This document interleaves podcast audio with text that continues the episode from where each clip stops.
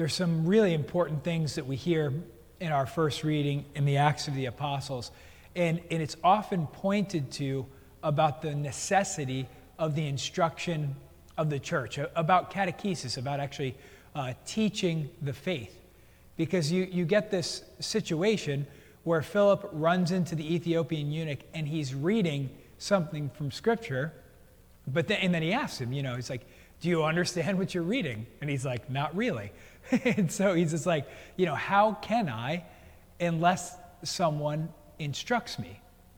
And so one of the important things is like, there's a lot that we could actually glean from the scriptures by reading it on, on our own, but it's not the same thing as somebody who understands, you know, a fullness of, of what's going on, understands the genres of scripture, the context of scripture, you know, and you can see his confusion there. He's like, in this phrase, is he talking about himself or is he talking about someone else? He doesn't even really know who Jesus is referencing in that particular, that particular context of uh, Isaiah that he's reading in that particular part. So it says he sits down and actually teaches him and instructs him. You know, you, you hear me say a lot that we have a sacramental church. And so you see that right in here. Because when you strip down everything in our church, the most important thing that we always have to take with us and always have to remember is that if we took all of the programs, all of the things that we did away, all that would be left is the Mass that we celebrate, the sacraments, and preparing people to receive them. All of the other stuff is actually pretty unnecessary. You know, in some ways, it's icing on the cake. It helps facilitate those other things. It helps us get to know each other, social gatherings, and different things. But the thing that we do as a church is we consecrate the body and blood of Christ in the Mass. We baptize people, we confirm people, you know, we, we anoint the sick, we marry people, we bury people. That, that is what we do. That is our mission. That is super, super important for us. So as we spread the gospel and teach people, we give them the sacraments. Remember, as we can see here in the Acts of the Apostles, what Jesus gives to his church is he gives his ongoing ministry in sacraments. That's his ongoing ministry, is the sacraments. And that's what Philip is carrying out. So not only is he teaching him, he's instructing him in the ways of the scripture and the ways of the words of God, but he baptizes him at the oppor- when he's given that opportunity, once he's received the instruction to be baptized. It's so important that we realize that instruction is necessary so that we don't get the context um, wrong. I've, I've, mentioned this a, a, number of times, perhaps, but there, there's a book that I'm reading by um, the Catholic apologist Trent Horn, and it's called Hard Sayings. It's, a, it's quite a good book because it goes through many of the things that people struggle with when you're reading different parts of the Bible, especially a lot of the difficulties in the Old Testament. And when you read a book like that, it's by somebody who's able to explain it because atheists and non Catholics constantly take different parts of Scripture out of their context, uh, whether that's out of their historical context for the ancient Israelites or whether it's out of just context in the New Testament, um, you know, to sort of prove a point.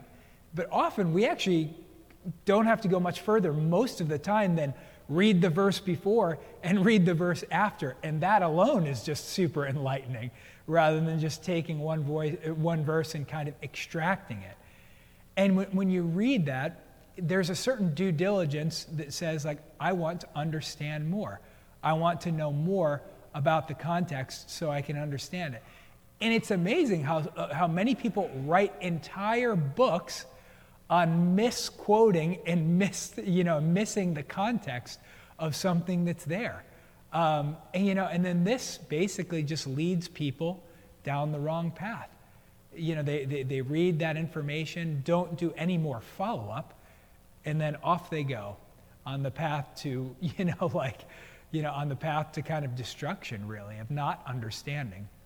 So that's one of the important things that we do is we continue to learn the faith. We, t- we continue to learn and understand the faith. And many of you who know people who have converted to the faith, it's because they continuously seek the truth. So they continue to learn more and more. I don't know if those of you who, who get the Sentinel or look at the Sentinel, this is an amazing thing, an amazing thing that you have seen. Did you see that Father Brent's mother and sister just came into the church this Easter vigil? His whole family is like a miracle. Late in his life, he converts to Catholicism after reading an article in the newspaper about Pope Benedict talking about how faith and science are harmonious things. Not like what the world is saying, is that they're in opposition to each other.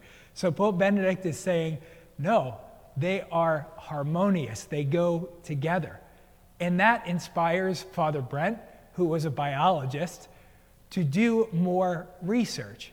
He converts to the faith, then becomes a priest of all things, and then his brother in law converts to Catholicism, and now his mother, and now his sister. He's nearly converted his entire family to the faith by, by learning, by seeking the right truth. It takes work, but we have to work to understand the truth. Just like we've been hearing about the Eucharist, we have to work to have a right understanding that the Eucharist is truly the body, blood, soul, and divinity of Christ. I like to share a lot of these writings with you so that we know that it's actually out there in print for our own reading and our own information, our own efficacy. I was almost going to read to you something from St. Irenaeus from Liturgy of the Hours this morning, but then I forgot my phone in the sacristy, so I figured the Lord didn't want me to share Irenaeus with you today. But that's another amazing reading that he wrote in a whole discourse called On Heresy. So he's writing against heretics, defending the body and blood, soul, and divinity of Jesus Christ in the Eucharist, explaining it, it truly is Christ's body and blood. So again, we have tons and tons of writing. We need only just, you know, seek it out. And if you want to seek out more, you can ask me. so God bless you all today.